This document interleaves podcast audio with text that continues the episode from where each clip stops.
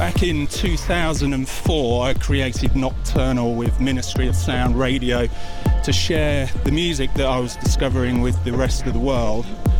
And before long, we had Nocturnal broadcast in pretty much every major city around the world and many cities that I've never even heard of. There's no way I could have even dreamed up the ride that was to follow, and I got to take those nocturnal vibes all over the world.